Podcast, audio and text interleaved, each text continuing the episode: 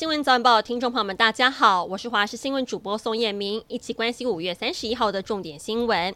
行政院为了强化打击诈骗行为，阻绝网络投资诈骗，立法院院会昨天三读通过《证券投资信托及顾问法》修正案，明定网络投资广告实名制，也禁登冒用名人引诱投资等广告。平台业者如果是违规刊登，负连带赔偿责任。惠达股价三十号开盘之后上涨，台北时间晚间十点半左右涨幅百分之五点五，每股报在四百一十点一八美元，市值冲破了一兆美元，是首家市值破一兆美元的晶片大涨。其他兆元俱乐部成员包含了苹果、Google 母公司 Alphabet、微软以及亚马逊。辅仁大学历史悠久，其中校内餐厅人员已经开业三十六年，但最近餐厅业者宣布将在今年六月十六号正式结束营业。消息一出，也引发许多在校生跟校友不满。人员餐厅业者表示，最初在民国七十六年以素食店加盟进驻校园，但后来逐渐发展成简餐、面食等小吃类，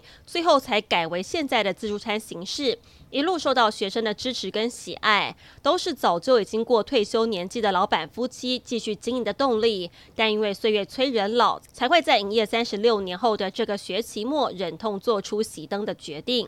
世界排名第二的俄罗斯名将梅迪维夫，在法网前的罗马大师赛拿下生涯首座红土冠军之后，曾经被视为本届法网夺冠热门。但今天在法网公开赛首轮，跟世界排名第一百七十二的巴西选手魏德大战五盘之后落败，成为法网三天来爆出的最大冷门。俄罗斯在遭遇无人机攻击，英国外交大臣科维利说，他不揣测攻击来源，也未有确切情资可以分享。但是，攻击正当的境外军事目标，应该被视为是乌克兰自我防卫行动的一部分。而被侵略的乌克兰有权自卫，是受英国跟其他国家认可的立场。根据日本政府的最新消息，北韩在日本时间今天上午的六点二十八分左右，发射了疑似弹道飞弹的飞行物。侦测到飞行物升空之后，日本政府的全国瞬时警报系统随即以冲绳县为对象发布警报，要求民众到建筑物内或是地下避难。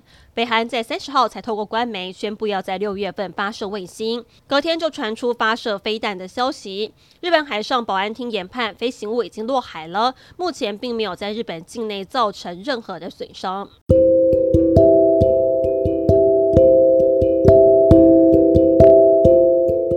新闻内容非常感谢您的收听，我们再会。